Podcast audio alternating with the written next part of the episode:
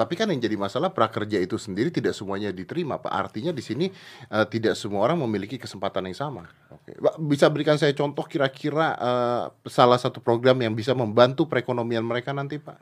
Anda percaya bahwa masyarakat di Bali disiplin? Itu yang membuat ini tidak Kita lihat menyebar. statistik yang sekarang. Bali masih party, Pak, nggak ada PSBB. Oke. Dan Bapak yakin bahwa apabila ini dilakukan di Indonesia, masyarakat kita akan disiplin itu Anda yakin, Pak? Five, four, three, two, one, close the door. Menteri Koordinasi Perekonomian. Ya, betul Mas Dedi. Anda dikatakan begal digital karena Anda mengambil pekerjaan uh, Kemendagri dan sebagainya, mengambil uh, menaker dan sebagainya. Nah, itu berarti tidak paham digital. Oh gitu ya. coba coba coba. Jadi coba, kalau coba, digital itu namanya end to end melalui digital. Oke. Okay dan uh, Indonesia kan sudah melaunch yang namanya Industri 4.0. 4.0. Nah, okay. Jadi dari 2018 sudah di launch, makanya uh, ini adalah public service pertama end to end. end, -to Mulai dari aplikasi sampai payment itu pakai digital, mm -hmm. nggak ada intervensi manusia. Oke. Okay. Jadi kalau yang bisa melakukan pembegalan tuh kalau ada intervensi. Kalau ada intervensi manusia. Ya, namanya preman itu. Oke. Karena kalau digital uh, mau nggak mau transparan gitu maksudnya. Transparan dan itu menggunakan AI, artificial okay. intelligence. Apakah AI-nya tidak bisa diatur? Ya, kalau bisa mengatur AI namanya bukan AI lagi itu. Oke. Ya, program ya. jadinya program biasa ya. Jadi bu, itu program biasa. Oke. Ini sudah AI. Jadi ini sudah menggunakan mekanisme yang end to end di mana pernah nggak melihat ada orang antri mau masuk prakerja gitu di jalanan?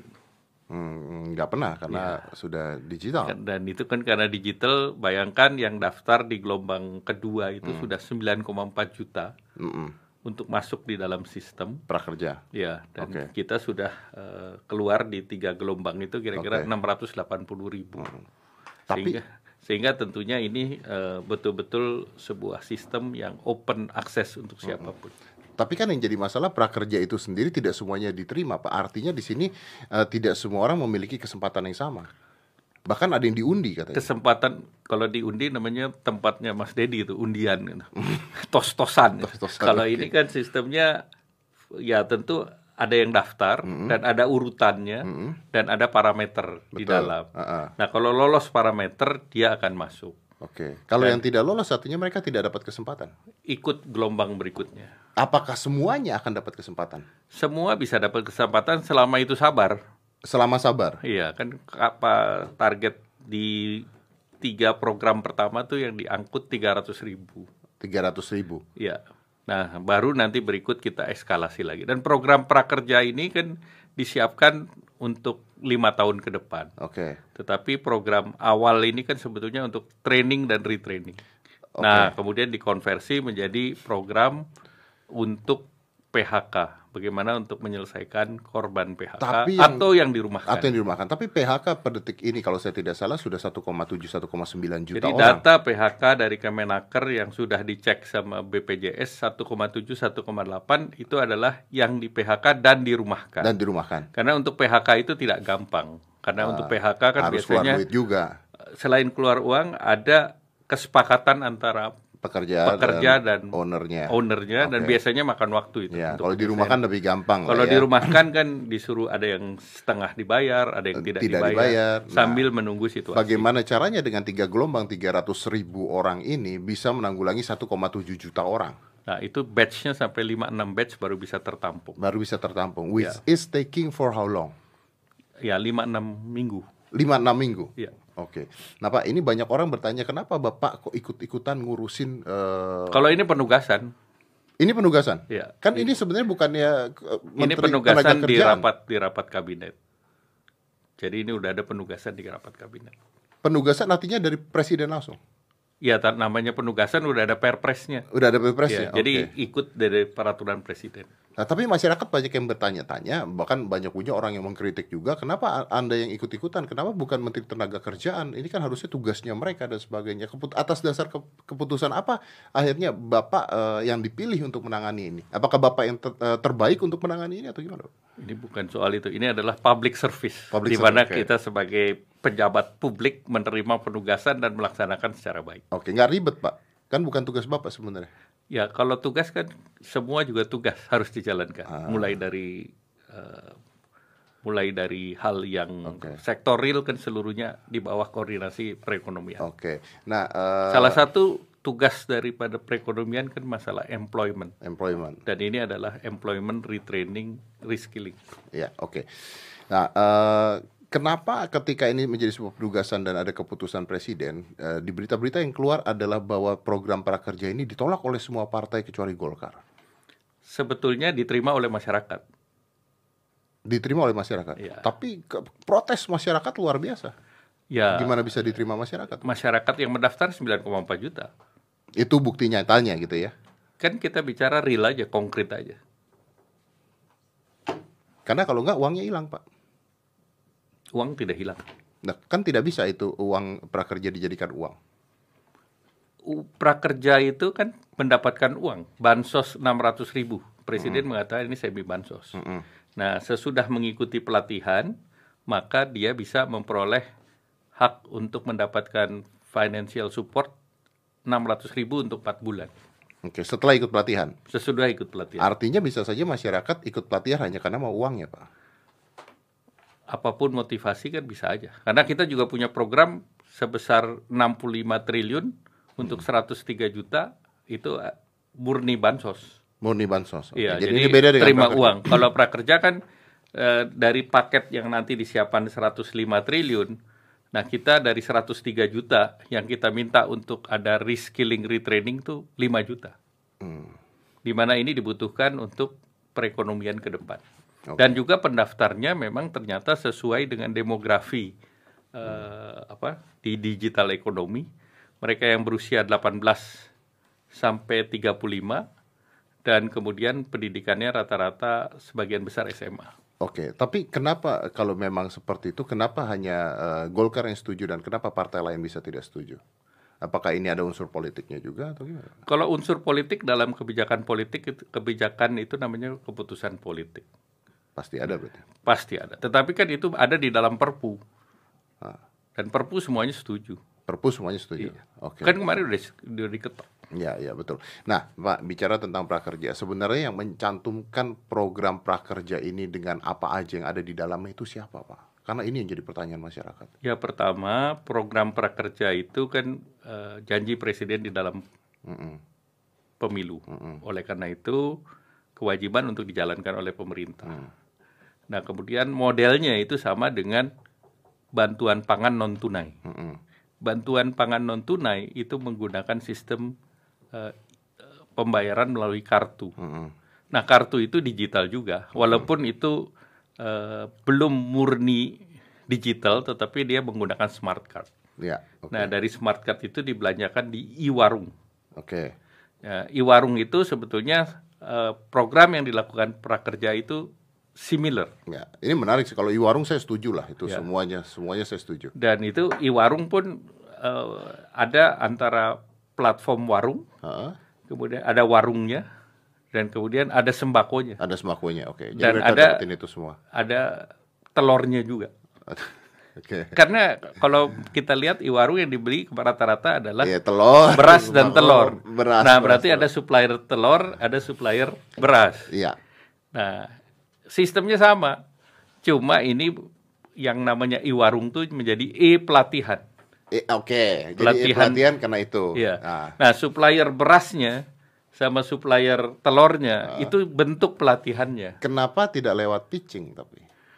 Loh, ini kan bukan pengadaan. Ini bukan pengadaan. Bukan pengadaan. Artinya menguntungkan dong satu pihak yang mana uh, memberikan pelatihan tersebut. Ini kan bu, pelatihan ini bukan soal untung dan rugi. Tapi karena ada uangnya, Pak. Ini semi bansos. Tapi kan uangnya masuk ke orang yang memberikan pelatihan Lah tersebut. sama seperti BPNT, uang itu masuk ke warung. Ya, warung ada bahannya Pak. Kalau ini tidak ada bahannya kan, ini sama. hanya digital dan pelatihan. Digital itu ada kontennya. Ah. Konten itu barang juga. Ada, artinya, artinya konten itu kan intellectual property okay. juga. Lalu dipilihnya berdasarkan apa mereka? Masing-masing orang. Bukan, maksudnya penyedianya ini dipilih berdasarkan apa? Kenapa bukan saya yang dipilih? Bapak boleh kalau daftar dipilih. Tapi tidak ada yang tahu kapan daftarnya, Pak. Nah, ini persoalannya. Saya tidak tahu harus daftar ke mana. Persoalannya kan semua itu platform. Ya. Seperti kenapa uh, Anda naik motor atau Anda pilih transportasi, platformnya ada berapa?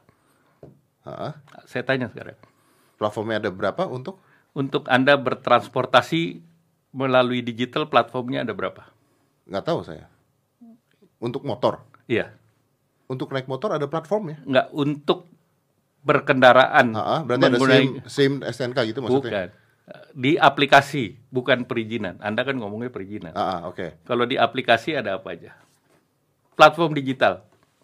Untuk, untuk transportasi. Motor. Kalau saya mau naik motor maksudnya? Bukan naik motor, transportasi misalnya. Oh Gojek, Grab ya, dan sebagainya. Gitu. Oke. Okay. Itu kan platform. Oke okay, itu platform. Kalau naik motor, motor Honda, Yamaha itu bukan platform. Ya, oke. Okay. Ya, jadi mesti dibedakan antara platform dan bukan platform. Oke. Okay. Ya. Sama juga masalah pendidikan itu kan ada platformnya. Uh -uh. Dan pendidikan itu ada platformnya si Snacker juga ada, punya uh -uh. pemerintah. Mm -mm. Ada di situ. Betul. Ya. Tapi kan orang tidak tahu kalau ini dibuka pada saat itu. Makanya pertanyaannya kenapa? Uh... Nggak, itu sebetulnya dibuka dengan kriteria tertentu. Hmm. Mereka semua bisa eligible untuk menjadi bagian daripada uh, bagian pasar tersebut, itu. Pasar tersebut. Ini sama dengan Anda bayangkan pergi ke mall. Ya. Makanya kalau dunia digital kita kenal namanya virtual mall. Oke. Okay atau e-warung. Maaf Pak, suaranya ya. agak hilang. Bapak boleh sini dikit Pak. Oh iya. Oke. Okay. E-warung atau virtual mall. Ya di mana di dalam e-warung atau virtual mall itu ada barang. Mm-hmm. Barangnya kalau di e-warung beras telur, mm-hmm. kalau di sini bentuknya pelatihan. Pelatihan, betul. Pelatihannya ada yang dilakukan oleh pemerintah, ada yang dilakukan oleh swasta. Dilakukan oleh swasta. Yeah. Nah, itu siapa yang memilih? Itu orang per orang. Dia mau pilih yang gratis ke pemerintah uh-huh. atau dia mau pilih sesuai dengan minat dan bakat dia. Oke, yang mana didapatkan oleh swasta? Ya itu ada swasta, ada non swasta. Okay. Itu kan pilihan dari orang ke orang. Nah, apakah swasta ini pada saat itu berarti swasta ini pada saat itu mendaftarkan diri?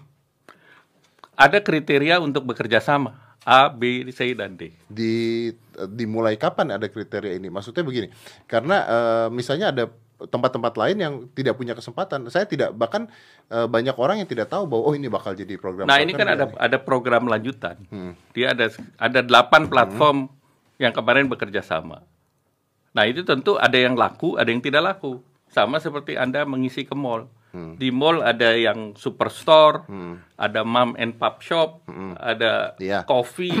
Nah, hmm. itu kan di dalam mall itu semuanya sifatnya adalah market. Betul. Nah, market itu ada yang laku, ada yang tidak. Tapi kan orang untuk masuk ke mall dan membuka merchants, orang itu harus tahu ada mall dibuka dan dia harus daftar ke mall tersebut. Pertanyaan saya adalah e, dari mana orang tahu bahwa akan ada program pelatihan dan orang-orang bisa mendaftarkan Dan orang itu kan e, pada waktu itu kita sudah ada apa? E, sosialisasinya ada. Sudah ada sosialisasinya. Sudah ada. Sudah ada. Nah, berarti kalau di sini bahkan berarti... ini kan jadi kampanyenya Pak Presiden. Jadi sebelum Pak Presiden terpilih pun program ini sudah muncul. Hmm. Sehingga tentu ini yang dibuat oleh pemerintah.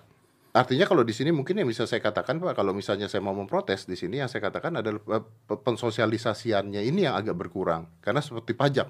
Pajak ini kan sebenarnya sudah Ini kan sesuatu yang dinamis. Jadi bukan sesuatu yang fix dan mati gitu. Hmm. Jadi namanya IT, namanya namanya situasi kan sesuatu yang berubah. Sama seperti situasi COVID atau pandemik itu sesuatu yang dinamis. Hmm. Datanya setiap hari berubah. Apakah saat ini masih ada kemungkinan untuk orang-orang untuk mendaftarkan diri menjadi pelatih di situ? Atau sudah tutup? Mungkin saja. Ini kan namanya seperti di virtual mall, toko yang laku dia tutup, hmm. toko baru akan datang. Hmm. Bapak baca berita yang terakhir-terakhir keluar uh, kan uh, meributkan ruang guru karena ini katanya dari Singapura dan dari mana dan akhirnya kenapa kalau kita bicara kita bicara kembali lagi di dunia digital ada yang namanya fintech hmm. nah fintech itu salah satu investornya banyak dari luar negeri okay. apakah itu Alibaba apakah itu Masayoshi Son jadi tentu kita harus melihat dalam konteks tidak ada masalah intinya dalam konteks fintech fintechnya oke okay. ya kita bicara banyak platform kita bisa teliti satu persatu fintechnya banyak. Jadi okay. kita tidak bisa apa menyamakan uh, digital ekonomi dengan brick and mortar. Hmm. Kalau brick and mortar itu melalui BKPM, yeah. kemudian investasinya ah berapa hmm. dan sebagainya. Okay. Tetapi kalau digital ekonomi kan ada pendaftaran juga. Ada yang misalnya kalau e-payment dan yang lain melalui BI. Jadi ada regulasinya. Ada juga. regulasinya. Ya. ya. Oke, okay, baik Pak. Ini yang jadi masalah lagi di sini yang diprotes sama orang-orang adalah pelajaran atau pendidikan yang diberikan di sana adalah konten-konten YouTube. Pertama, konten itu semula untuk training dan retraining. Hmm. Dan konten untuk training dan retraining dalam konsep kartu prakerja awal itu ada dua jenis. Pelatihan yang sifatnya uh, offline dan online. Hmm tetapi karena ada COVID, maka ini programnya dirubah. Nah, kenapa dirubah? Karena kita ingin menangkap mereka yang tidak terdata sebagai korban daripada COVID. Nah, itu bisa pengusaha UMKM, bisa pengu, uh, pengu, uh, apa, pekerja harian yang datanya tidak masuk di dalam data uh, di Kementerian Sosial hmm. yang tidak mendapatkan bansos. Nah, ini perlu untuk dikumpulkan atau diberi akses untuk secara mandiri.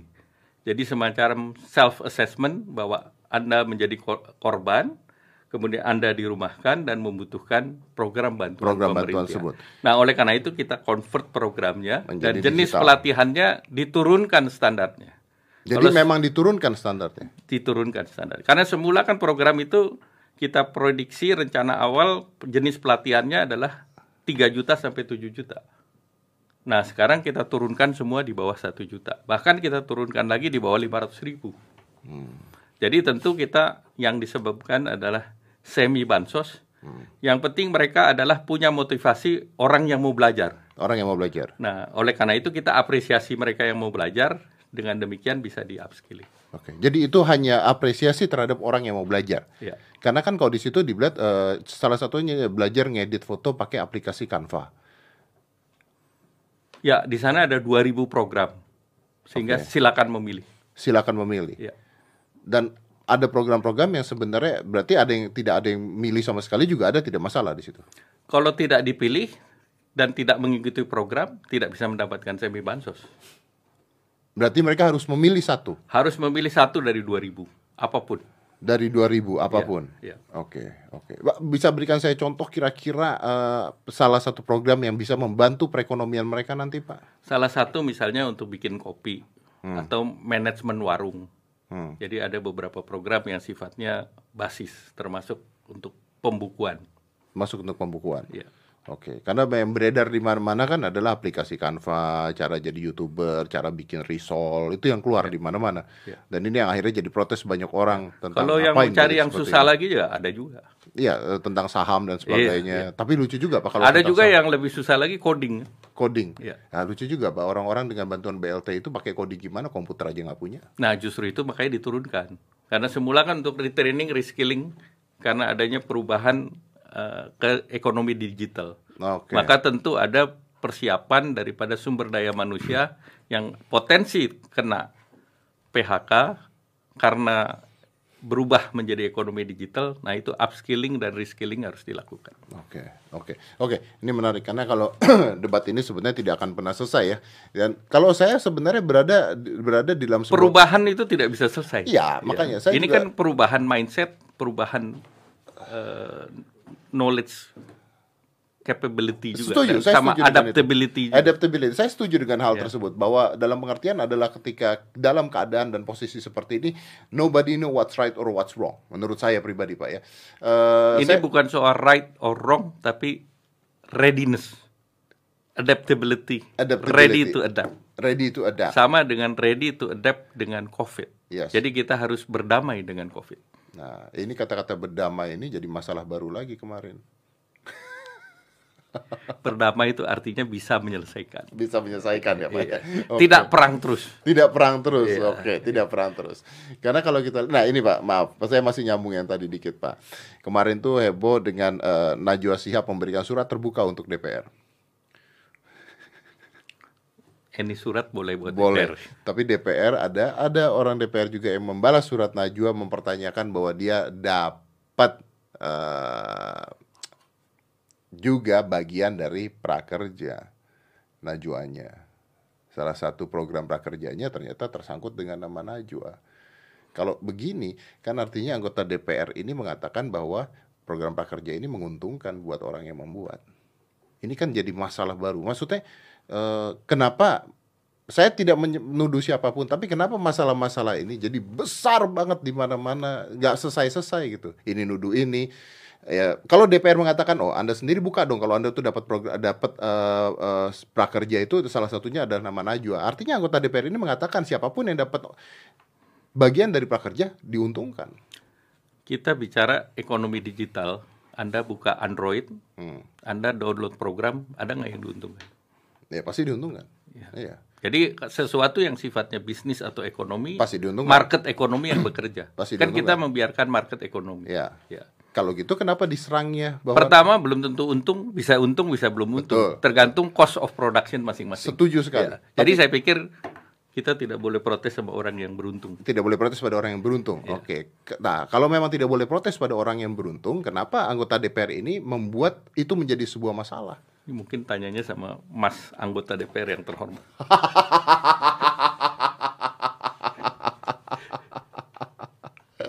iya benar benar benar benar. Tapi ini menarik sekali. Kalau saya bicara seperti ini, Indonesia ini sekarang kalau di sisi ekonominya, apakah mungkin kita akan cetak uang, Pak? Pertama kita harus lebih sophisticated daripada itu. Hmm. Jadi cetak uang itu adalah uh, think in the past. Think in the past? Ya. Yeah. Think in the past or last option? Think in the past pada waktu 1966. Mm -mm. Indonesia mencetak uang begitu banyak. Betul. Sehingga dengan pengalaman 1966 yang menjadi hiperinflasi, Indonesia tidak mengambil policy itu lagi. Oke. Okay. Tetapi yang sekarang dikenal adalah yang namanya quantitative easing. Hmm. Apa itu, Pak? Quantitative easing adalah pelonggaran melalui surat berharga. Hmm. Nah, surat berharga itu misalnya pemerintah mengeluarkan surat berharga, nah itu dibeli oleh bank sentral. Okay. Nah, sekarang kan bisa yang namanya di sistem keuangan ada yang namanya repo. Jadi eh, di di apa? Surat berharga itu di, diberi oleh BI di secondary market. Hmm. Nah, itu terutama untuk sistem perbankan. Hmm. Jadi pemerintah itu yang dilakukan oleh pemerintah. Dan itu diyakinkan hari. tidak akan menciptakan inflasi. Inflasi sekarang rendah, bahkan terjadi deflasi. Karena pembentuk inflasi adalah demand yang tinggi. Pada saat COVID, pada saat diberlakukan PSBB, maka demandnya itu akan berhenti. Dan yang yang menjadi persoalan di COVID ini kan demand, terjadi demand shock. Ya. Dan ini nggak pernah terjadi sebelumnya. Ya, kaget karena kita. Nah, kaget. karena demand shock, kemudian terjadi supply shock, bahkan terjadi deflasi, sehingga inflasi itu tidak terjadi. Hmm. Sehingga tentu uh, rumusnya berbeda lagi. Ya. Sekarang yang perlu kita jaga adalah jaring pengaman ekonomi dulu. Oke. Ya. Tapi menarik kalau saya balik gitu lagi, bukankah DPR minta BI untuk mencetak uang? Itu kan salah satu opini. Opini. Salah satu usulan. Okay. Tetapi kan itu tidak menjadi kesimpulan. Sudah ditolak kan?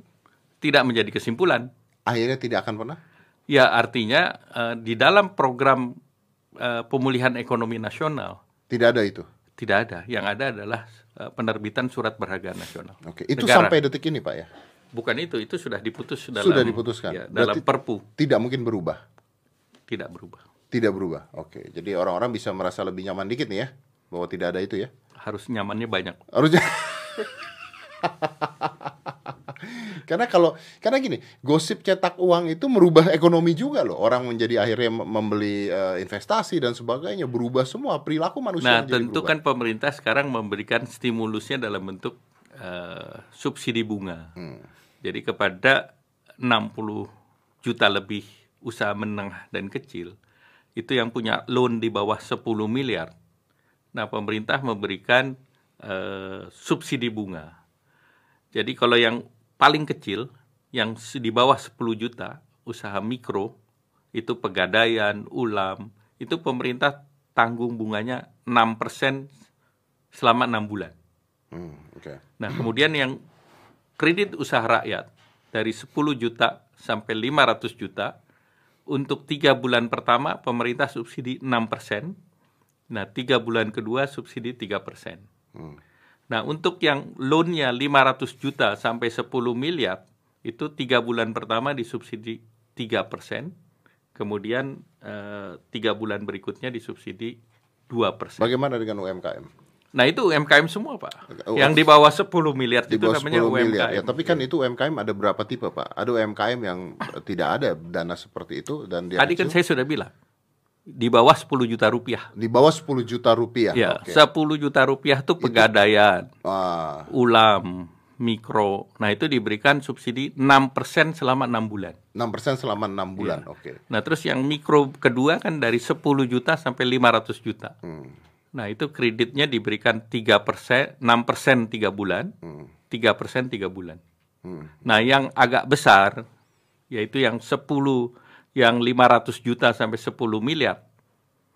Nah, itu diberikan yang 3 persen 3 bulan, 2 persen 2 bulan. Oke. Okay. 3 bulan juga. Oke, ini menarik. Pada tahun 2008, uh, mortgage crisis uh, yeah. pastinya. Yeah. Ini kan berbeda dengan saat ini. Kalau yeah. uh, dulu sebenarnya UMKM itu diuntungkan jadi memang krisis 98, krisis 2008 beda tuh. Epicentrumnya beda. Dengan ini sekarang Iya, kalau di 2008 eh 98 yang terkena tuh beberapa negara termasuk Indonesia, beberapa negara ASEAN, Thailand dan yang lain.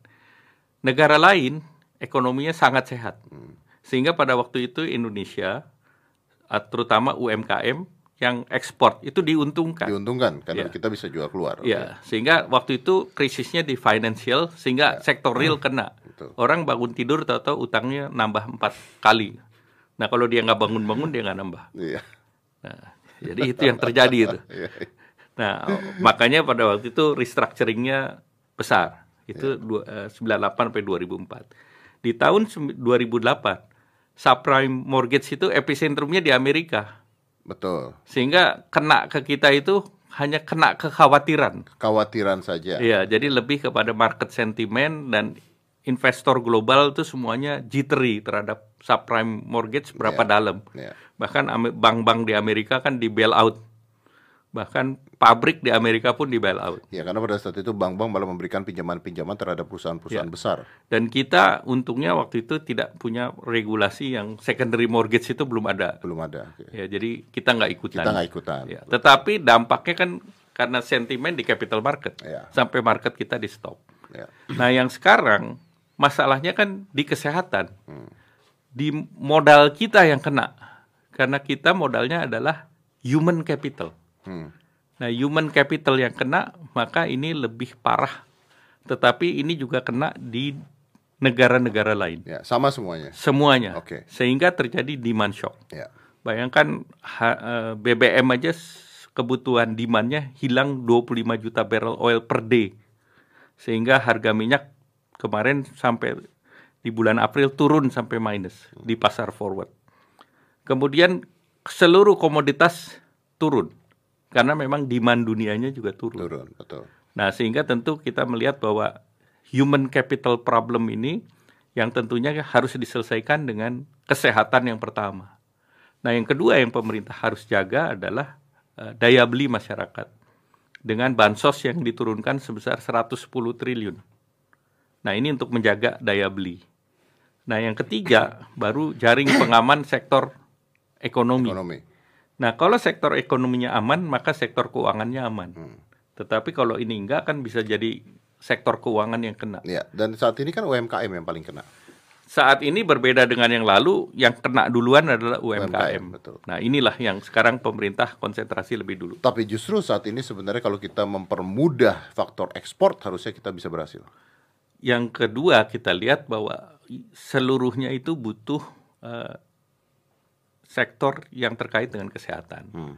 Jadi misalnya masker. APD, masker itu bisa dibuat oleh usaha kecil dan menengah. Ya.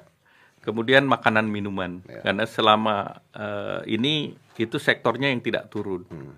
Nah kemudian sektor fitofarmaka ya jamu-jamuan lah. Hmm. Nah karena vitalitas imunitas menjadi kunci maka ini punya potensi. Hmm. Nah ini industri-industri ini di tengah situasi ini punya potensi untuk diekspor. Nah ini yang sekarang pemerintah konsentrasi karena memang ada winner, ada loser, dan tentu ada yang berdampaknya sekarang 70% seperti para wisata, Tetapi kita harus melihat cara penanganan daerah-daerah yang berbeda. Jadi kita melihat ada yang melakukan PSBB seperti empat provinsi, eh, kemudian ada yang tidak. Nah kalau kita lihat yang tidak, seperti misalnya Bali atau Jawa Tengah, itu juga mereka bisa menekan eh, penyebaran daripada COVID juga. Sehingga tentu local wisdom ini penting agar uh, socio-ekonominya masih bisa bertahan. Oke. Okay. So nah, you, ini yang dilakukan. So you were thinking about this PSBB worth it or not? Worth it untuk memotong uh, rantai penyebaran virus. It untuk memotong rantai. Tapi kan tadi Bapak sendiri mengatakan ada daerah-daerah yang tidak melakukan PSBB dan still work. Tergantung tergantung mekanismenya. Bisa nggak mereka mere, melokalisir hmm. persoalan? Tentu setiap negara, setiap daerah berbeda okay. seperti antara ibu kota, kemudian Jawa Tengah, Jawa Timur, Jawa Barat, hmm. Bali, Kepri, hmm. itu pendekatannya okay. berbeda. Baik, very interesting. Uh, kita tahu bahwa sebenarnya di sini ada dua. Bapak tadi mengatakan faktor kesehatan utama. Uh, saya lupa yang tadi Bapak bilang kedua apa, tapi yang ketiga itu baru masuk faktor ekonomi. Yang ke kedua adalah uh, social safety net, jaringan social... pengaman kehidupan manusia. Oke, okay. nah baru ekonomi. Jadi untuk pemerintah saat ini uh, tet, uh, masih uh, bukan masih uh, mengatakan bahwa uh, keselamatan manusia, kesehatan ini paling utama. Itu ya? yang nomor satu. Nomor satu. Yeah. But we do understand bahwa ketika ekonominya hancur dan sebagainya, maka akan ada datang lagi hal yang lebih parah dibandingkan virus. Nah, yang kedua yang kita cegah adalah jangan terjadi bencana PHK. Oke. Okay. Karena sudah itu terjadi, Pak. livelihood of human being. Ya, but it does ya. happen udah terjadi. Ya itu ber, ber, terjadi di seluruh dunia. Oke. Okay. Ya, semua kan terjadi. Lalu Yang paling penting adalah mitigasinya, pencegahannya. Hmm. Nah, pencegahannya tentu pertama pakai jaring pengaman sosial. Hmm. Mereka yang kena kita berikan bansos. Hmm. Nah, yang kedua, bagaimana kehidupan ekonomi ini tetap bisa berjalan. Hmm jadi seperti di Amerika misalnya Elon Musk saja sudah mau menuntut gubernur California kalau pabrik dia diberhentikan. Ya. Bahkan beberapa negara lain minta supaya buka pindah pabriknya. Hmm. Nah kalau di Indonesia di dalam Permenkes itu ada beberapa sektor yang bisa dibuka, termasuk objek vital nasional, kemudian terkait dengan uh, produksi yang terkait dengan pangan, terkait dengan APD dan industri yang esensial. Oke. Okay. Nah, tentu ini di, diperlukan untuk mencegah uh, eh, PHK. PHK. Nah, tetapi kita juga tahu bahwa sekarang demand dunia pun turun. Hmm. Sehingga tentu bagaimana pemerintah memberikan tambahan stimulus dalam bentuk bentuk kredit modal kerja. Nah, untuk tahap awal kredit modal kerja untuk usaha menengah dan kecil agar mereka bisa tetap berproduksi. Tetap berproduksi atau untuk rebound nanti? Berproduksi dan rebound. Berproduksi dan rebound. Ya. Okay. Karena kalau tanpa modal kerja mereka nggak bisa. Mereka bisa Berarti faktor ekonomi di sini ditaruh terakhir. Ditaruh di tengah, tidak terakhir. Karena di terakhir ini faktor jaringan pengaman sistem keuangan. Oke. Okay. Itu ada lagi. Oke, okay. saya saya saya setuju sekali dengan uh, pemikiran Bapak. I'm agree with whatever you say. Tapi tapi kan faktanya, Pak, kita tidak pernah tahu pandemi ini kapan kita sudah punya beberapa uh, prediction. Oke. Okay. Prediction itu dilakukan baik itu oleh epidemiologi, uh, para mathematician, uh, uh, dan dari berbagai perguruan uh, tinggi. Nah, mereka memperkirakan kalau slope-nya sudah mulai turun, maka ini bisa mulai bekerja kembali. Uh, Dan itu Indonesia juga bisa melihat pengalaman negara-negara lain. Uh, Kita lihat kalau di Asia, China, Korea, dan rumus mereka adalah tes, tes, dan tes. Jadi semakin banyak tes. Kemudian kita juga lihat beberapa negara Eropa sudah mulai. Sehingga new normal itu sudah ada modelnya. New normal sudah ada modelnya. Misalnya uh, pergi ke mall, dibatasi kuota jumlah orangnya. Kemudian semua new life harus pakai masker, harus sering cuci tangan, harus uh, kemudian juga antrian harus punya jarak sehingga new normal ini harusnya di, bisa dipraktekkan. Hmm, Oke. Okay. Karena kalau kita bicara misalnya restoran dine in misalnya, kalau sekarang kapasitasnya 100%, mungkin tahap awal 30%. Karena itu sangat berpengaruh terhadap value chain-nya.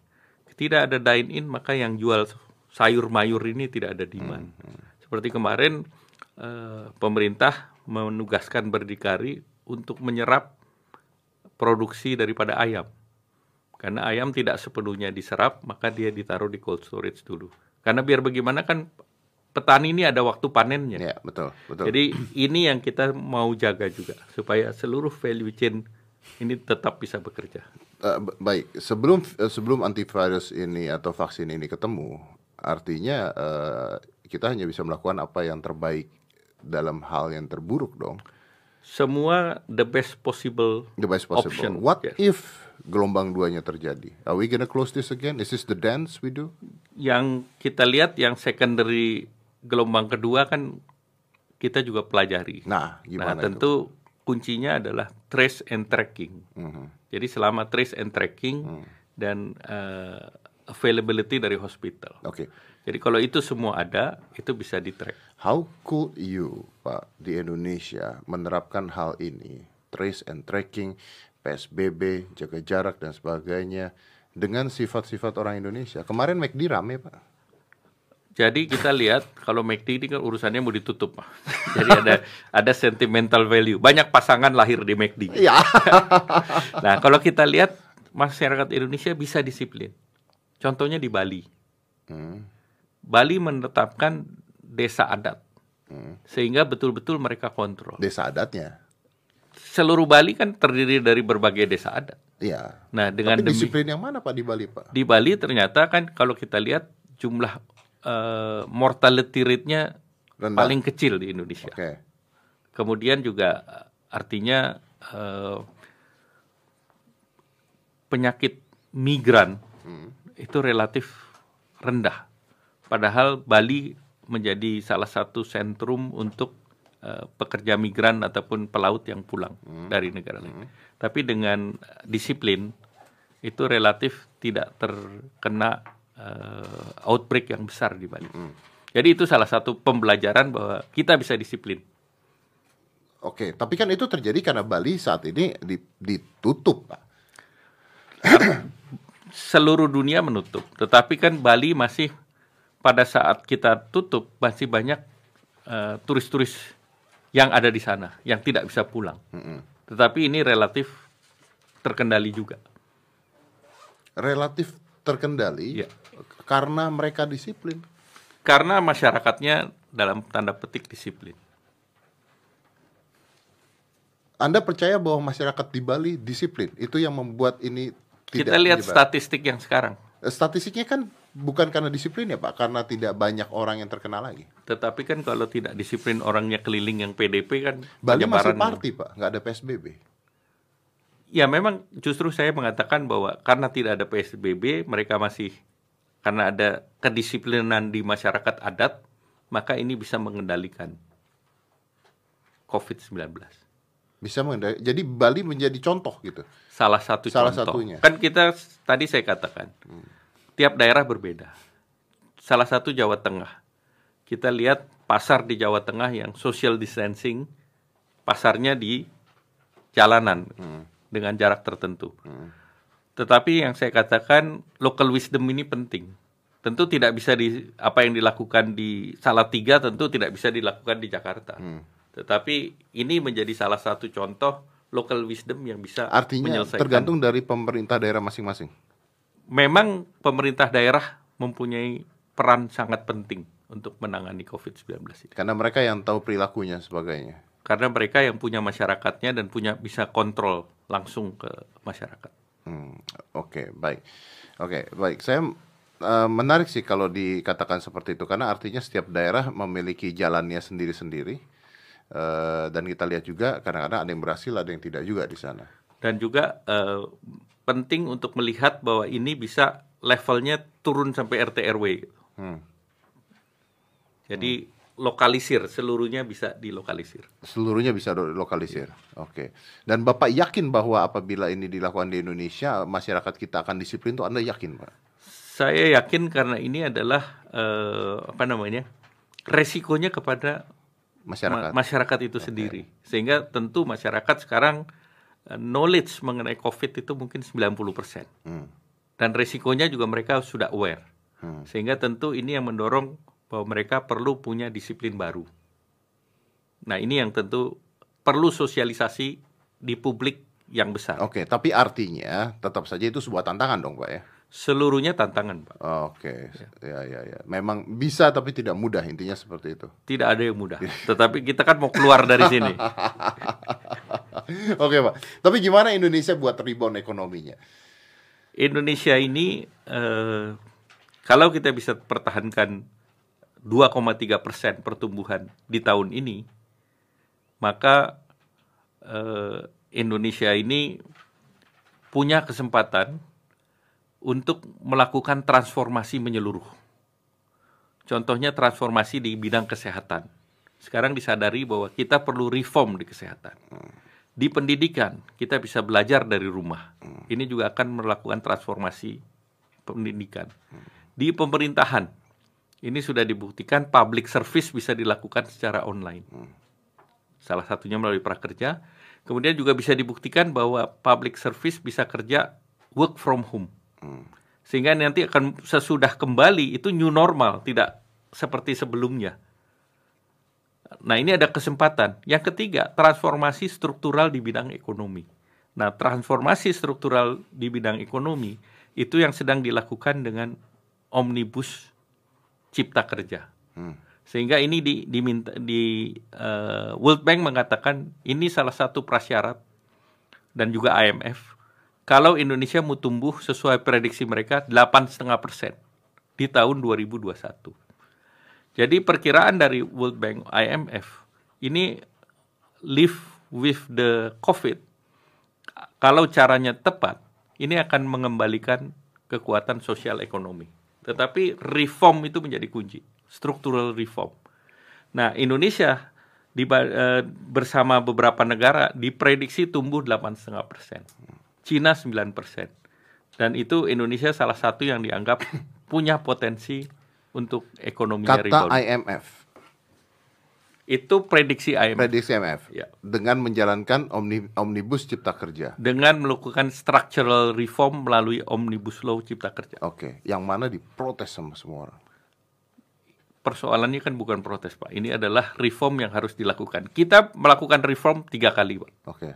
Pertama di tahun 66 akibat hyperinflation, maka kita reform dengan undang-undang penanaman modal. Hmm. Nah, kemudian reform yang kedua dilakukan di tahun 98 akibat krisis ekonomi. Di dua reform ini kita ditentukan oleh IGGI di awal, IMF World Bank, kemudian yang kedua oleh IMF. Hmm. Nah, ini yang ketiga dilakukan oleh pemerintah sendiri. Hmm. Ya. Makanya dan di alam demokrasi. Oke. Okay. Sehingga tentu ini menjadi sebuah kesempatan. Jadi kalau kita mau rebound karena pandemi ini, maka omnibus uh, cipta kerja harus ada. Reform struktural ekonomi melalui omnibus law harus ada. Harus ada. Kalau tidak kita ditinggal. Karena ada pandemi ini. Ini tidak karena pandemi, tetapi karena kita harus memang kita harus rebound, harus okay. reform. Ada tidak ada pandemi ini harus ada. Harus ada. Harus ada. Karena kan kita kemarin menyatakan bahwa pabrik dari Cina yang mau pindah itu tidak lari ke Indonesia hmm. ke Vietnam karena structural reform kita belum dilakukan. Hmm. Nah sekarang baik Jepang, Amerika ini sedang mencari alternatif negara lain selain China. Okay. Karena don't put your egg in one basket. Okay. Sehingga mereka mencari negara lain. Nah, negara lain di Asia yang pertumbuhannya besar, marketnya besar, dan sudah punya value chain adalah Indonesia, Thailand, yang less developed country, Bangladesh, dan India. Sehingga tentu kita harus bersaing dengan India untuk mengambil investasi ini ke Indonesia. Okay. Nah, oleh karena itu reform itu menjadi sesuatu yang wajib. Sedangkan kemarin itu ketika hari buruh ingin demo tidak jadi demo karena presiden kita mengatakan bahwa omnibus cipta kerja tidak dilakukan. Bukan itu. Yang itu kan klaster ketenaga kerjaan. Di sana ada 11 klaster. Ah. Jadi klaster tenaga kerja kan dibicarakan kembali. Dan ini kita sedang bicarakan lagi okay. kembali dengan para klaster uh, tenaga kerjanya ya. Klaster tenaga kerja sedang dibahas kembali dengan uh, federasi buruh. Oke, jadi artinya kalaupun uh, omnibus ini dijalankan, artinya ada kesepakatan-kesepakatan yang tentu akan... ada kesepakatan-kesepakatan baru. Tadi kita bicara new normal, maka kalau di sini bisa ada new deal. Ah, ya, ya, ya, ya. menarik, menarik, menarik, menarik. Jadi politik undang-undang adalah deal. Iya, betul. Ya, jadi ini yang sedang dicapai. Ya betul. Oke, uh, Pak, kalau kita bicara perekonomian di Indonesia, artinya di sini akan muncul orang-orang miskin baru dan akan muncul juga orang-orang kaya baru di sini yang udah udah terlihat kan sebenarnya kan yang ada adalah kita perlu menciptakan lapangan kerja baru hmm. Sehingga tentu mengurangi miskin lama maupun miskin baru. Ya, tapi mengurangi tidak, tidak mudah menciptakan. Ini akan makan waktu 2-3 tahun ke depan. 2-3 tahun ke ya. depan. 2-3 tahun ke depan. Ya. Oke. Dan apakah Anda yakin dari 2-3 tahun ke depan ini Indonesia akan balik seperti normal atau not at all? Saya yakin ekonomi akan kembali, tapi tidak dalam waktu dekat, dalam 2-3 tahun. Karena kita melihat bahwa hampir semua negara mempersiapkan diri ke arah sana. Sehingga tentu mereka yang di dunia juga yang menang adalah yang champion. Oleh karena itu kita harus menjadi the champion. Nah, di Asia yang punya potensi the champion. Yang, yang menang ini dalam pengertian yang menang apa, Pak? Menang dalam persaingan global. Bukan Jadi, menangani Covid ya? Covid itu kan harus menang. Tapi kan karena ini kemanusiaan, dunia akan sharing. Ya, oke. Okay. Jadi uh, di sana tidak ada competition. Tidak ada kompetisi, ya. Semua akan berbagi. Tetapi untuk keluar menciptakan lapangan pekerjaan, itu semua bersaing. Semua bersaing terhadap capital, semua bersaing terhadap teknologi, semua bersaing terhadap market. Bahkan ada kecenderungan semua akan menjadi nasionalisme baru. Hmm. Memprotek marketnya masing-masing. Okay. Nah itu yang akan terjadi. Nah oleh karena itu Indonesia punya market yang besar. Sehingga kita mempunyai daya tahan perekonomian internally. Hmm. Karena kita ekonominya terbesar di ASEAN. Oke. Okay. Dan tetapi kita juga punya value chain terhadap Korea, terhadap Jepang yang Korea dan Jepang berkepentingan agar value chain ini diperkuat. diperkuat. Dan Amerika pun punya kepentingan agar ada negara di ASEAN yang punya kekuatan ekonomi menjadi penyeimbang. Oke. Okay. Secara geopolitik. Secara geopolitik. Oke, okay, Pak. Uh, begini, Pak. Uh, podcast kita ini akan didengarkan dan di-share oleh jutaan orang di Indonesia. Dan kebanyakan adalah orang-orang yang nge-share yang mendengarkan podcast kita ini adalah orang-orang yang di usia kerja, di usia orang-orang yang mencari um, nafkah sebenarnya. Apakah uh, mereka saat ini bisa tenang? Kunci untuk keluar dari krisis adalah kita semua tenang, jangan panik. Dan perkuat resources masing-masing dan juga uh, lihat opportunity yang timbul.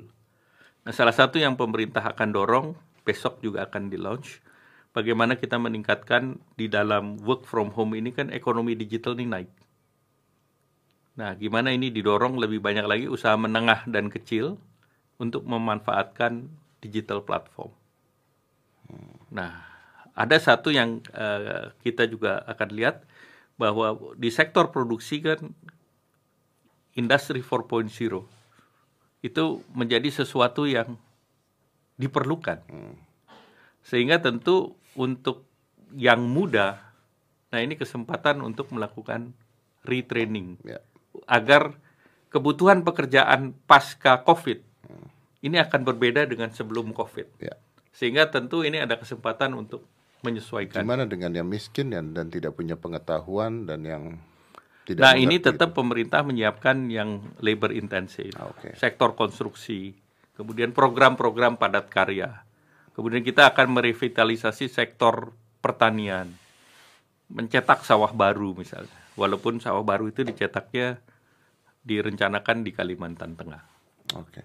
so basically adalah memang kita harus mulai beradaptasi, terus mulai uh, berubah uh, untuk menghadapi ini semua dan mostly ke digital. Mostly ya.